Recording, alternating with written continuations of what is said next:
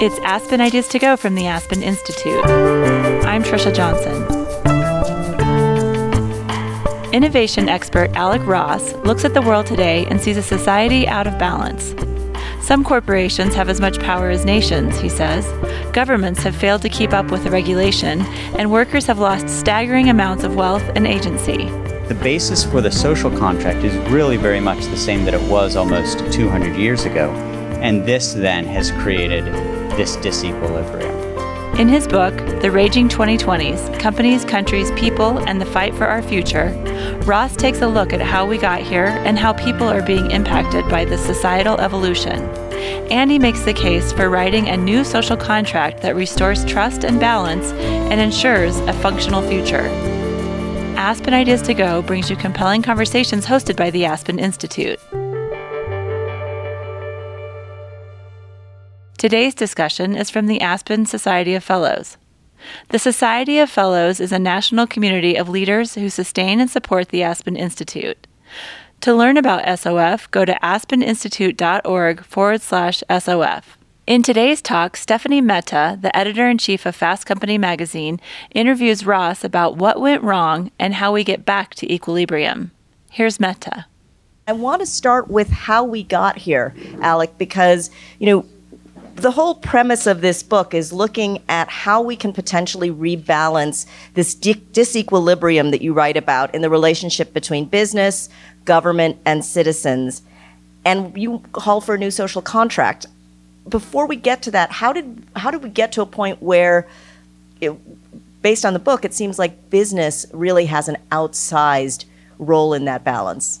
Sure. Thank you, Stephanie, and and thank you, Gillian, and thank you, Aspen Institute, uh, for hosting us this evening. Uh, to your question, the sort of disequilibrium that all of us feel, that all of us sense in one way or another, is really in in large part uh, a byproduct of the evolution of our economy of the upward march of technology and science. And in many respects, is it's something that's happened over the course of history, though it happens only once every 200 or so years. And I'll just I'll give one example. Um, the the social contract, that which sort of defines the relationship between business, government, and citizens, is something that's existed since humankind has been on two feet and figured out that it was it would be a better idea if we all sort of stuck together uh, rather than trying to make it on our own in a world of saber-toothed tigers. You know, the idea that by giving up certain of our rights and by defining the rights and responsibilities we have between each other within a sort of collective we can all do better is something that's always been at sort of the core of humanity. And this social contract is both written and unwritten. It is something that evolves with time. But every now and then, there are moments of sort of dramatic transition. And I'll give just one example as a way that I hope illuminates our, our current moment a little bit. For me, this period feels, this period, the 2020s, feels very much like a period called the Engels Pause, which was a period from about 1800 to 1840 when through much of Europe, uh, the base of the economy went from being dominantly agricultural to being dominantly industrial. And the, the social contract as it existed during the agricultural age wasn't written through through these first 40 years of industrialization. This was sort of the industrialization of the Charles Dickens novels. You know, 11 year olds losing their, their hands in factories, people working six days a week, 14 hours a day in, in smog filled skies in the, in the cities. Uh, and so an enormous amount of wealth was created, but the, the well being, the wealth and the well being accrued to a very small number of people. And what were the byproducts of this? The largest wave of revolutions in Europe's history took place in the 1840s. Uh, the growth of ideological movements like Marxism, the Communist Manifesto was written in 1848. But ultimately, as technology and as industrialization was changing the way that the it was changing the way that we worked and changed the base of the economy as we innovated technologically we also innovated within our public policy and so we, we said, okay, sure, you can work in that factory, but we're going to create this thing for the first time called a child labor law. So you have to be 16 or 18 before you go into the factory. And you know what? You can work in that factory, but you we're also going to create this thing called a minimum wage. And oh, by the way, the con- we're going to create a new concept. It was actually an idea of the unions in the mid 19th century called a weekend. Before, during the agricultural age, uh, the one day off you would get is Sunday, you know, the, the day of our Lord. And the number of, of work hours would be the number of hours of sun. So anywhere from, you know, 9 to 14 hours a day. But they said, you know what, we're going to have a weekend, we're going to have a 40 hour work week, and we're going to have a minimum wage. They also had other innovations, the concept of free public education, so that we could benefit from the spoils of industrialization. And so all of these things that were really edgy, uh, radical ideas, a minimum wage, child labor laws, a pension, public education, all of these really took root in a fairly short period of time in the mid 19th century, and it, they made industrialization work. Now, though, we're in the same way in which we were transitioning then from an agricultural based economy to industrial economy, now the economy is transitioning again from a dominantly industrial based economy into a technology rich, knowledge based economy. But we haven't really rewritten our social contract. And so, Stephanie, for your and my kids, like there's no way that they're going to have one employer for 30 years and at the end of that get a pension you know, the basis for public education. You know, the idea was that at age 18, the elites could go to university and the non-elites would go to work in a port factory, mine, or mill. Now we need lifelong learners, but our concept of education is still rooted in the norms of the early ni- of the early 19th century. Um, so we've we've what's interesting is the basis for the social contract is really very much the same that it was almost 200 years ago, and this then has created this disequilibrium. And I'll just make sort of two last points on this as it relates to, and I promise not all my answers will be this long, um, but two last points on this is the way that it sort of manifests itself economically. Um, if we go back to when you and I were both at Northwestern University, if we go back to my sophomore year, I think that was your. That might have been my senior year. your junior year. well, well, yeah. I don't think I was at Northwestern at that time, No. I we was were, still in we high were about the same age. No, so 30, 30 years ago, 30 years ago, if the rate of inequality, if, if 30 years ago, um, if you go from that period to the present day, the amount of wealth accumulation among the 1% has gone up $21 trillion, while the bottom 50% has gone down $900 billion, and the middle class has stagnated. And if you go back 40 years, back to when I was in third grade, uh, if the rate of inequality had remained the same from the time that I was in third grade to present, if it just if it had just stayed the same, it would mean that 50 trillion dollars would go to to workers earning at 90%, which is pretty high, 90% or below, which is an extra $1,100 per worker per month. And so that kind of disequilibrium, fostered in part by our economics and by a social contract that's out of date, is what's, I believe, created the conditions for the sort of rage that is being felt so broadly right now.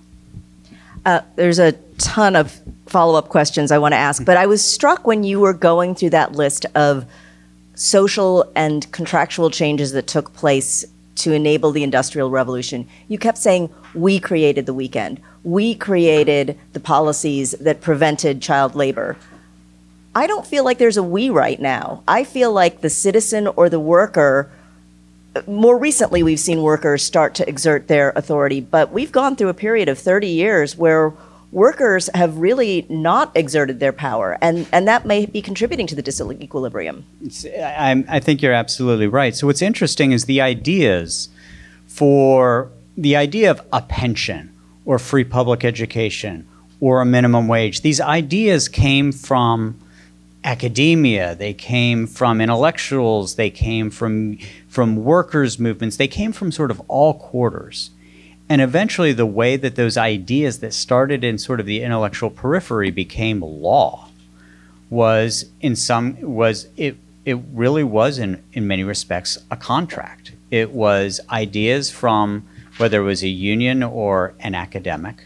It went through the process of becoming institutionalized in a government and then across a society. I mean, so Otto von Bismarck, who was this, you know, who was a, a German, a German general, was really the father of continental Europe's uh, social contract because he wanted industrialization to work and exerted good old fashioned leadership to ensure that these ideas, none of which were his own, but took root to make industrialization work. Lord Asquith, you know, a very patrician prime minister in, in England, helped a lot of these a lot of these ideas become law in England. So it is there is a we that is necessary for any of this to lift people. It can't be done in in a way that is always adversarial. Otherwise, you get the revolutions that defined the 1840s or new ideological movements like Marxism that seek to completely upend the way that the, the economy was structured entirely. And I know you have a chapter in the book that looks at the way that corporations use tax havens to avoid paying taxes. But I've got to ask, as you were talking about that wealth creation, there's a lot of billionaires who are avoiding paying their taxes. I mean, how do we, what is the conversation like when you have an Elon Musk basically saying, you know, I'm, I, there, there's a system for me and then there's a system for the rest of the, the world. Sure. So I should do a disclosure at this point, which is I'm a capitalist. And I actually don't believe that every billionaire is a policy failure. You know, those are not my politics. That's not my ideology. I'm a, I'm a partner in a venture capital fund with over a billion dollars of assets under management. You know, I, I believe that capitalism is actually the economic system that enables the greatest increase in, in well-being. But capitalism isn't all one thing. You know, the, the you know, there's a difference between stakeholder capitalism and shareholder capitalism. And the, the thing that has, I think, damaged our capitalism over the last 30 years is a byproduct of globalization. And I should do a disclaimer, I should do a disclosure here to say I think globalization is an, produces an overwhelmingly good. I am one of those people who is not you know, cl- clenching my fist up, talking about the evils of globalization. I don't believe that to be true. I believe it's more so than anything else in the history of humanity that which has lifted people up and out of poverty and extended our and extended health and well-being. You know, the, the year I was born, the average life expectancy was 58. Today it's 72. That is a function of globalization.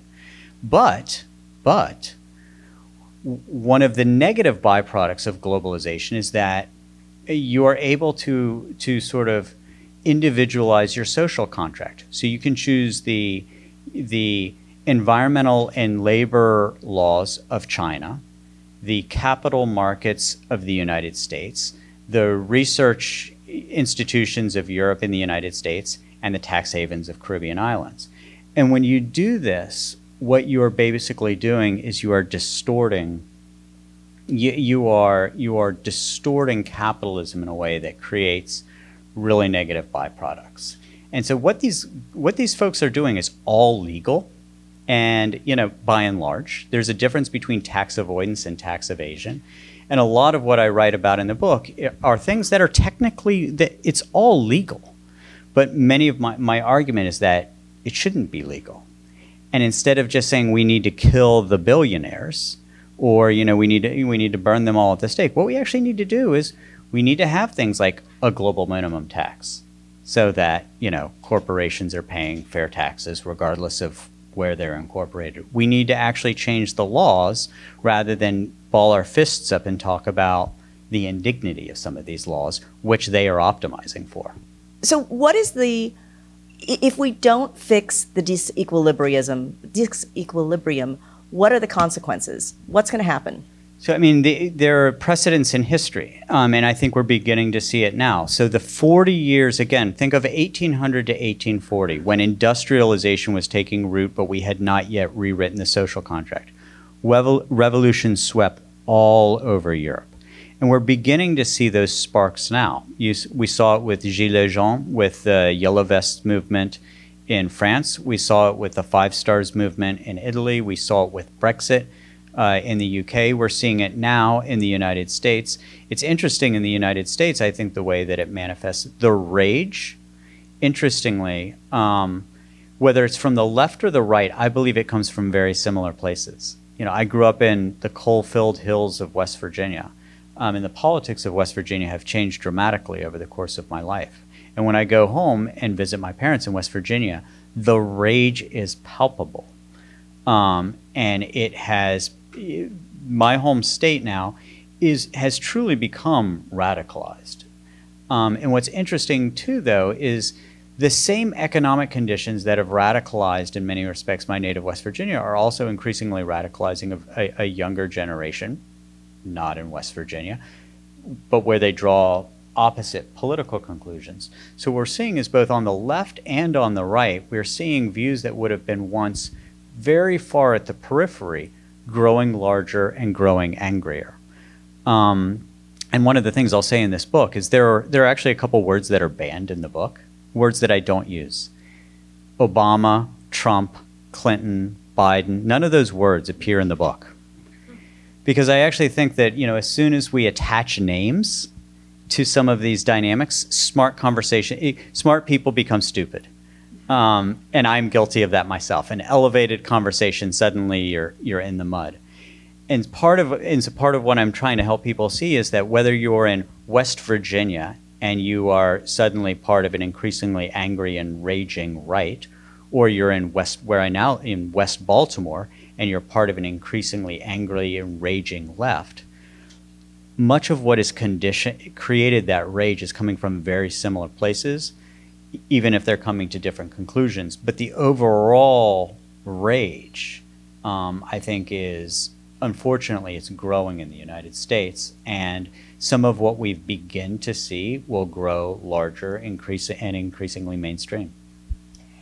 And so, how do we harness the power of people who are feeling disenfranchised to help them become part of the social contract? Because I think what what we've been sort of dancing around is the fact that as you said, people are, are balling up their fists and they're angry, but they don't necessarily feel like they have the power to do anything about it. Right. And, and you know, the feeling of the lack of agency, the feeling of the lack of helplessness is oftentimes what will put people on the street. When you don't believe in a democratic process, um, then people will seek to draw to produce change in other ways. And there's a there's an interesting study I cite in the book, um, produced by Yascha Mounk and another political scientist that actually looks at the views of democracy among millennials and younger, and it's fairly shocking um, the degree to which young Americans don't believe in the virtue and value of democracy. Um, I mean, that's one. I'm Gen X, and everybody, our generation and older, I think, you know, one thing, regardless of where you land politically, we largely agree in is in the virtue and value of democracy. But a lot of young people who did not grow up having been witness to the conflict between Soviet sponsored communism and American sponsored democratic capitalism and don't have that sort of historic basis for comparison are actually now rejecting both our capitalism and our democracy. And it's, it's really interesting now to see not just the political divides, but the generational divides along these lines. And so agency, feeling like you can participate in our democratic processes um, and draw something out of that is critical. Uh, now, how to make people feel meaningfully engaged to democratic processes, you know, I ran tech and media policy for Barack Obama's first presidential campaign, where part of my job was to do that, and we were very good at that. 12, 13 years have passed since have, have since passed, and I now actually feel very disconnected from knowing how to do that. I'm just being very honest. I'll give you lots of, I'll give you detailed answers to those things that I have detailed answers to, but I actually don't know how to make this young generation feel better connected to our democratic processes. It's a little depressing. I'm an optimist, but this is, but this is this is I, I, what I'll simply say is I lack the skills and insight at this moment to figure out what the triggers are for that generation to engage um, productively. I don't know how we can uh, enter this next part of the conversation without mentioning some of the banned names in, in your book, but You're I'm, welcome uh, to. We'll, we'll try. Um, but uh, I'd love your take on the infrastructure bill and whether or not you think that's a successful effort to rewrite the social contract. Sure. So I, I, actually don't think it's a successful effort to rewrite the social contract because I would make a distinction between an investment in roads, water, broadband, energy systems, all of which are important, and something reorienting the systems of governance. So what that what the infrastructure bill is is its governance. And it's good. I would have voted for it. It's, you know, thumbs up. But it doesn't fundamentally reorder social and economic systems in the country. So I actually don't think that, you know, if we're if we are three, four, five, six years down the road when we are able to to evaluate the effect of the infrastructure bill. We'll evaluate the, infra- the, the effectiveness of the infrastructure bill based on how much more clean energy are we producing, how much, how much more efficient and effective are our transportation systems, um, as opposed to did this reorient the relationship between state capital and labor? I don't think it does that do you think it had the potential to? I mean, there were a lot of things that fell out of that bill. I'm thinking particularly, this is a, a topic we write about a lot at Fast Company around um, childcare mm-hmm. and, and issues around, you know, um, enhancing, um, you know, services for children. Yeah, so I do think that, I think all of the the investments in the of a of a social dimension would have gone more toward uh, rewriting the social contract, reorienting again the relationship between the governing and the governed and the private sector. And what's interesting to me, I should say something at this point about the role of big business in all of this. One of the interesting protagonists in all of this are the CEOs of a lot of America's biggest business. Um, you know, they oftentimes we put black hats on a lot of them, but it's interesting actually to hear their perspectives on a lot of this. Um, Doug McMillon, the CEO of, of, of Walmart, actually went to, I tell the story of his going to Congress and testifying before Congress saying, you all need to raise the federal minimum wage. Um, the minimum wage, federal minimum wage hasn't been raised since 2008. And if that seems like an odd contradiction, why would Walmart be calling for an increase in the federal minimum wage? And the question was put to him. They were like, "Excuse me, sir, aren't you one of the you know the country's largest employers of relatively low wage employers. And what he said was when you don't do your work, I'm put in, in the position of actually having to govern. And my problem is that I am in the I am in the business of maximizing shareholder value. And if I raise wages and Lowe's and Costco and others don't, I'm going to lose an enormous amount of you know, my stock price is going to go down and I'm going to be decreasingly competitive. And so what's interesting is when government doesn't govern, we actually put the private sector in the role of having to govern. You know, the, when you don't raise your federal minimum wage for 13 years, the government doesn't set the minimum wage. Amazon, Walmart, and Costco do. Um, when you don't pass environmental regulation, then the environmental standards set by Walmart in its supply chain are far more consequential than anything done in government. So, what's interesting right now is actually the role of business as a protagonist in all of this, which is different than any prior periods in history. But what are the negative consequences of that? I mean, we've given examples that are on the sides of angels, right? Raising the minimum wage. We've seen a lot of companies, you know, Apple is a, a great example of a company that's been really proactive on, on environment. But when we cede responsibility for gover- governing to business, and it's not necessarily in the best interests of society, things can go terribly wrong, I would imagine. No, it's not their job. Right. It's, it's, it's not their job, and it's not necessarily their aptitudes either. Um, and so when go- when when government doesn't govern and it's left to the CEOs of Amazon and Walmart effect, to set to set you know what our workplace safety standards are going to be, what the minimum wage is going to be. You're you're going to get something that is neither a process of democratic consent nor necessarily optimized for workers um, no matter how big hearted the executive is. I mean, I sit on boards of directors of publicly traded companies, and we want to we want to have happy workers that are you know are that are doing well. But at the end of the day, um, we can't think of ourselves as you know the parents of or the the mayor of a of the city where we're headquartered, and so there is a role for government, particularly to do those things that um, are asynchronous, asynchronous with market forces. You know, there are some things things that simply aren't good for markets, but which are good for the rest of the world, which need to be done, particularly, for example, in areas like climate and environment. We simply cannot outsource a climate and environment agenda to the private sector because the simple very the very simple fact of the matter is that they are gov- that that the private sector big business is governed by incentives and until the incentives um, in a very real sense in a balance sheet sense are oriented toward investing in say cl- buying clean sustainable for- forms of energy it's very rare that they're going to do so. There will be exceptions. Those exceptions will get lots of positive attention. But ultimately, government has to put a thumb on the scale to change the incentives in markets. And how do you see government, again, coming back to the, the, the equilibrium question, exerting itself in an environment where right now it seems like it's very hard for gov- uh, two things. Government has had a hard time getting things done, and the other thing is that for better or for worse, if you look at all the surveys, citizens trust businesses more than they trust government.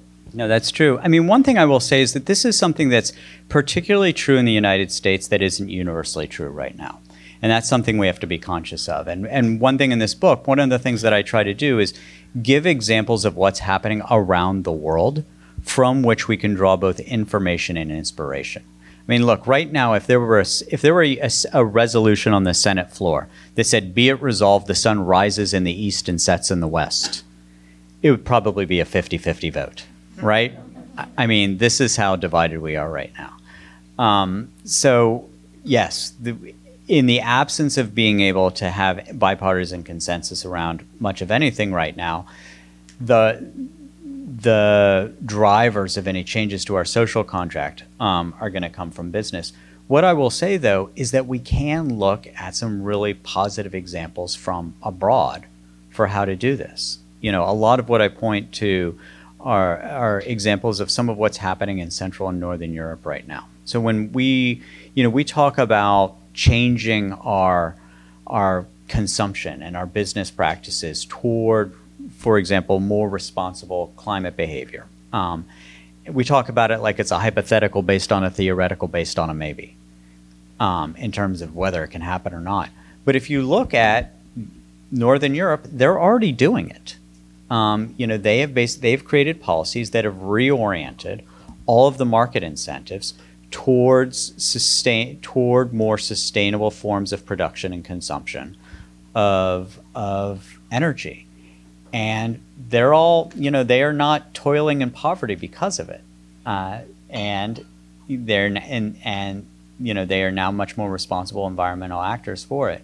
And so i do think that there are a lot of very positive examples of what we can look to abroad from climate environment to labor laws to tax policy to other things that can and should inform some of what we're doing in the united states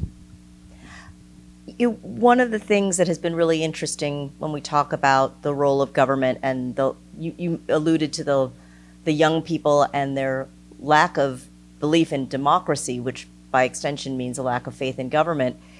You, you wrote a piece for Fast Company not too long ago where you talked about how we've moved away from a Cold War to what you deemed a Code War. That you know the, the battle is now being fought on a technological and digital battlefield rather than you know a traditional battlefield.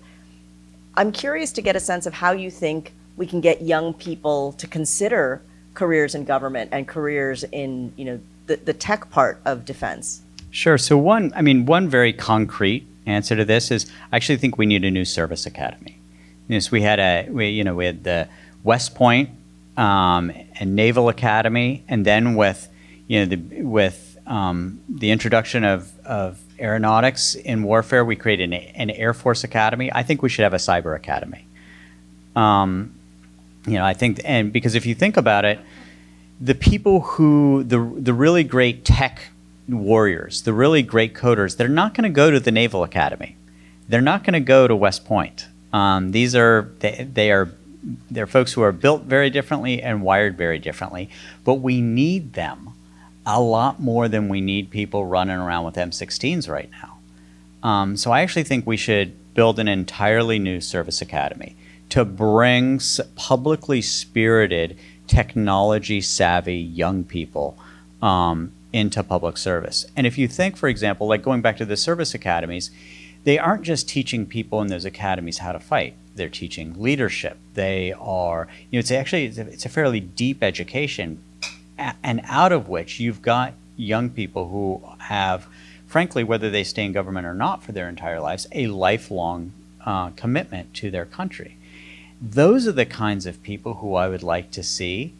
Um, I would love to see people with strong backgrounds in technology and science with a lifelong commitment to country.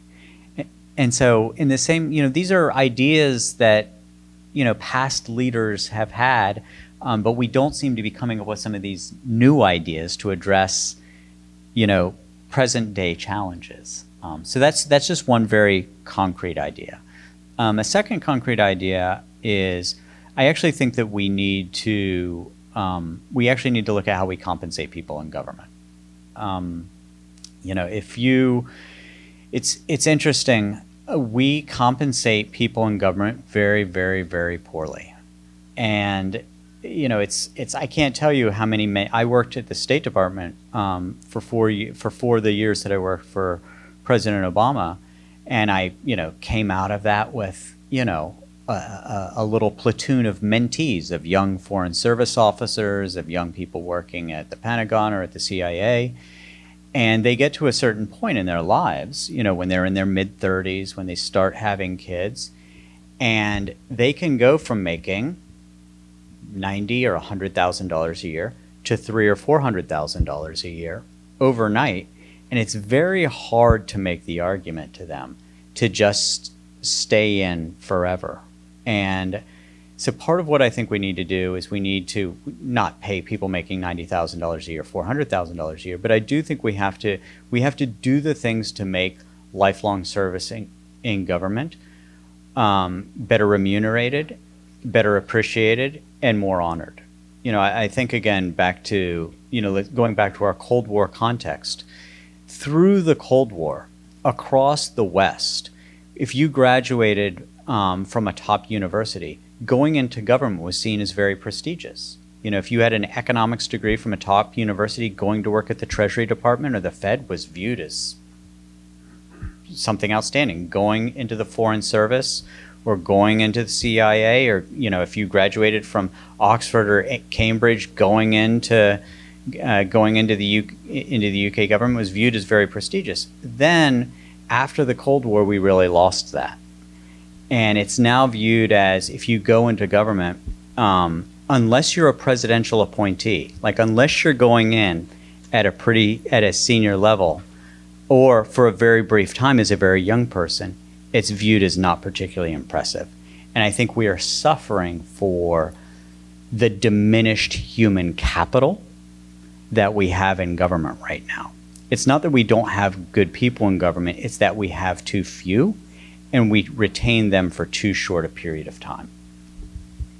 Uh, you know, another topic that I wanted to talk with you about as it pertains to young people is the the whole issue around sustainability because I do, you know, even though there are big differences amo- about how young people view government, there does seem to be a consensus across sort of political views that among young people that, that, that they care deeply about the environment. And I wonder if you think, I'm curious about two topics. One is, you know, the pressure that a new generation of investors might be able to apply to corporations when it comes to what's conventionally known as ESG.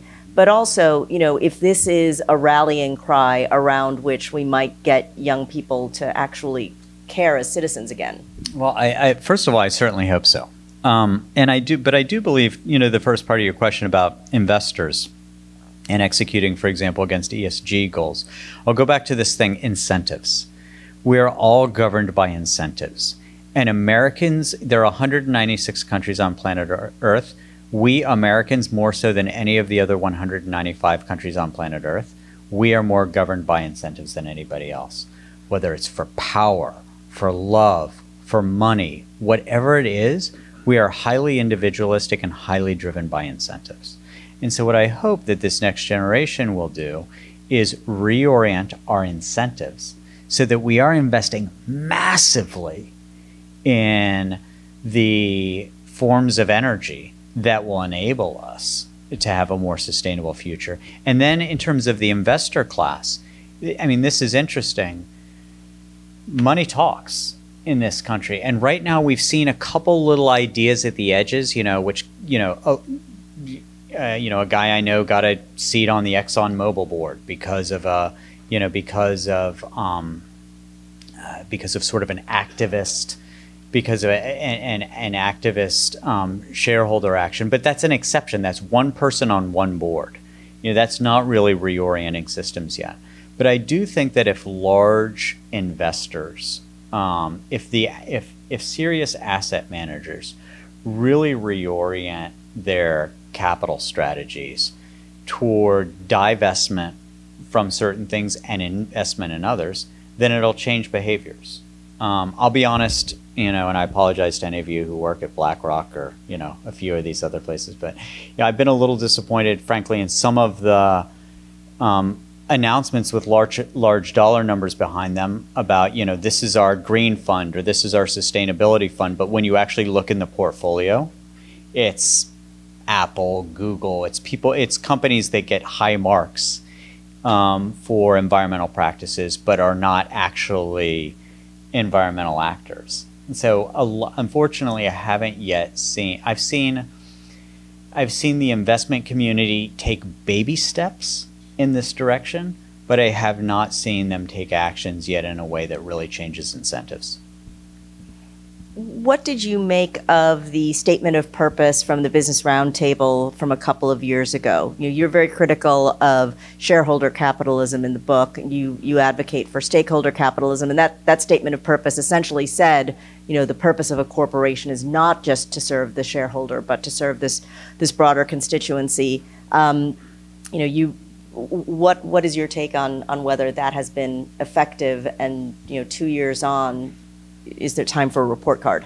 Yeah, so I would say first of all, I think that the the Business Roundtable, and for those of you who don't know it, it's an organization of I think 180, 180 some of of the largest companies in the United States. And what they did, just by way of explanation, is they, you know, the the vast majority of them st- signed on to a statement that effectively said, you know what, we need to do better um, as companies. And no, we should not all just be in the business of maximizing shareholder value. We also need to be mindful of a broader set of stakeholders uh, in our work, including our employees, the surrounding community, the environment, and other such things. And it was notable in part because the Business Roundtable was created decades earlier at a position when the when the power of business in Washington was actually comparatively much less than it is now. It was actually, in many respects, born out of, you know, the Milton Friedman push toward shareholder capitalism. So I thought it was a very powerful and important recognition by these business leaders. Two years on, how are they doing? What I would say is we can credit them for recognition of the problem, taking baby steps and taking baby steps toward the solution. Um, but part of what I think they need, and you know, I'm, if you had any of those CEOs here, what they would tell you is they need, in the same way in which you know we've there's an entire industry built around um, assessing the financial health of a company. You know, balance sheet metrics. You know, generally accepted accounting practices and other such things. We need to actually to have some standards in this world. We need to have some we need to have some generally accepted ESG practices that are measurable, that are transparent, because absent that, it's overwhelmingly PR. It's overwhelmingly kumbaya. So all of these folks who are the CEOs of these organizations, you know, they're driven by data. They're driven by, all right, if I make this input, what is the output? And if the output is fuzzy or imprecise, they're going to push away from it. That's everything they've been trained to do, and I and I don't blame them for it. and and a lot of it comes back to what you said earlier around the investors not necessarily you know making a lot of statements around wanting to be green but i also heard in the wake of the signing of the statement of purpose you know there are a lot of shareholders who weren't really thrilled about it they said no i, I want my shareholder primacy i would like to be first in line Right. And you know, look, for if if you if you're if the meaning of life for you is you wake up, you turn on your Bloomberg terminal, and the quality of your day and your quality of life is is did the numbers go up or down over the course of a given day on your Bloomberg terminal after you turn it off? Like no, then in that world, shareholder primacy is going to serve you better than um, a stake uh, than a model of stakeholder capitalism. So you know I, the data that I gave earlier. You know again over the last over the last 30 years, um, the wealthiest one percent has grown 21 trillion dollars richer, uh, while the bottom 50 percent has grown 900 billion dollars poorer, and the rest has stagnated. If you're in that one percent and you've grown 21 trillion dollars richer, you don't necessarily want to change anything. I mean, and again, I'll be I will be I, I will be completely transparent with all of you. I've gone from working on a beer truck and being a midnight janitor in West Virginia to guess what? I'm now in the 1%. And this last year of pandemic has been the best year ever financially for my family. And so I see with the two eye, you know, with one eye, it's the the kid who worked as a janitor and on a beer truck in West Virginia and understanding the perspective from that world. And I now see it living and working in the 1%, where it's sort of heads I win, tails you lose. And so in this world, of the 1%, where we, I'll say we, are driving all of the economic and social policies, the questions are what are those things that we can do to ensure a broader prosperity for a larger number of people? And a lot of that, again, I would say, is rooted, rooted in incentives. So, what does equilibrium look like in your mind, Alec? And it could either be uh, paint a picture of, of what it could look like in the U.S. or maybe give one of your examples from from abroad. But you know, I think we've lived in this period of disequilibrium for so long that some of us have forgotten what it really looks like when all three legs of the stool are even. Well, we had 30 years of it, um, by and large, after World War II, where you know the the what is the American equilibrium is the American dream. And when people say what is the American dream, here's how I define the American dream: work hard and play by the rules, and every successive generation will be better off than the last. That to me is the American dream. And that has largely been what has defined America, you know, since our birth. Work hard, play by the rules, and every successive generation is a little bit better off than the last. And, wh- and that is sort of what's been frozen over the last 30 years. And if you think about what does equilibrium look like, you know, I would go to the period after World War II where America for several decades enjoyed its period of greatest growth where, you know, we had enormous numbers of people go from poverty to the working class, from the working class to the middle class, from the middle class to the upper middle class, and from the upper middle class into wealth. Um, where entire where instead of the kind of data that I shared with you earlier, into an entire country, by and large, increased in wealth and well being. And so I think that equilibrium today looks like that for all Americans. The exception in the post World War II period is that that was overwhel- that upward economic and social mobility was overwhelmingly white. So the the twist, the twist in the 2020s and beyond, is that it is similar. It is it is broad, but in increasingly inclusive. You said at one point you consider yourself an optimist. Mm-hmm. So, can we get there? And what can everybody in this room do to help achieve that goal of, of successive generations growing in wealth, growing in prosperity, growing in opportunity? Yeah, thank you for that question. So, first of all, despite the title, The Raging 2020s, and despite this very tough subject material, this book is actually an optimistic book. It is. And to the question of is the future going to look more like Mad Max or more like Star Trek? I believe that that, that that question is still entirely up to us. It's still in our hands. I do take uh, a, a more, I do take an optimistic view that we can get out of this. Um, but we can't just, but we can't be passive. We can't be passive about it. So what's interesting is if we go back to, again, what I think is the, you know, the two precedents for this. Let's talk about the 1840s and the 1930s. In the 1840s, amidst revolution and amidst the growth and amidst, and amidst the rise of things like Marxism, ultimately, good governance prevailed and industrialization was made to work for a larger number of people. If you think about the 1920s and the end of the 1920s and the economic collapse that took place at the economic at, at, at the end of the 1920s, there was an interesting moment of transition there where there were similar economic circumstances in, say, Italy, Germany, and the United States, but we took different paths. Italy tilted toward fascism, Germany tilted toward Nazism, and the United States embraced the New Deal. My point now about the 2020s is that we all still have those kinds of choices, but we can't take for granted which path the United States will take we have to we have to exert ourselves in our democracy. We have to exert ourselves as business leaders, as investors, as I'm trying to do.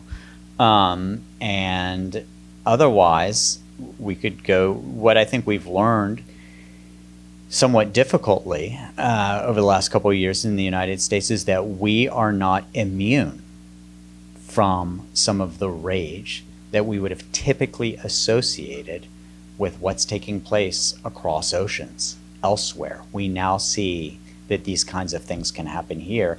And in the same way in which Adolf Hitler was democratically elected, uh, Benito Mussolini was democratically elected uh, in the United States. And, and don't, again, don't take this to be in the least bit partisan or anything like that. It's just, my point here is it is our choice whether we and whether we run in one direction with our rage or if we make more productive productive and positive uses of it.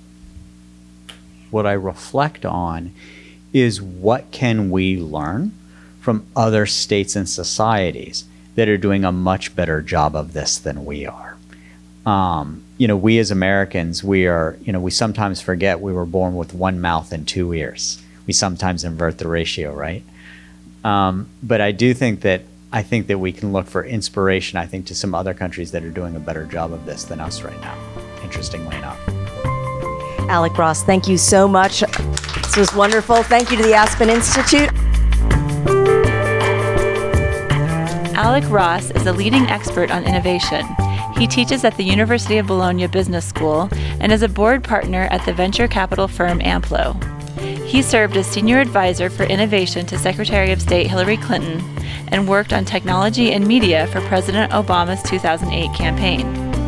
Stephanie Mehta has been editor in chief of Fast Company magazine since 2018. Before that, she was an editor at Vanity Fair, Bloomberg, and Fortune, and worked as a reporter at the Wall Street Journal. Make sure to subscribe to Aspen Ideas to Go wherever you're listening. Follow Aspen Ideas year round on social media at Aspen Ideas. Today's show was programmed by the Society of Fellows and produced by Natalie Jones and me. Our music is by Wonderly. I'm Trisha Johnson. Thanks for listening.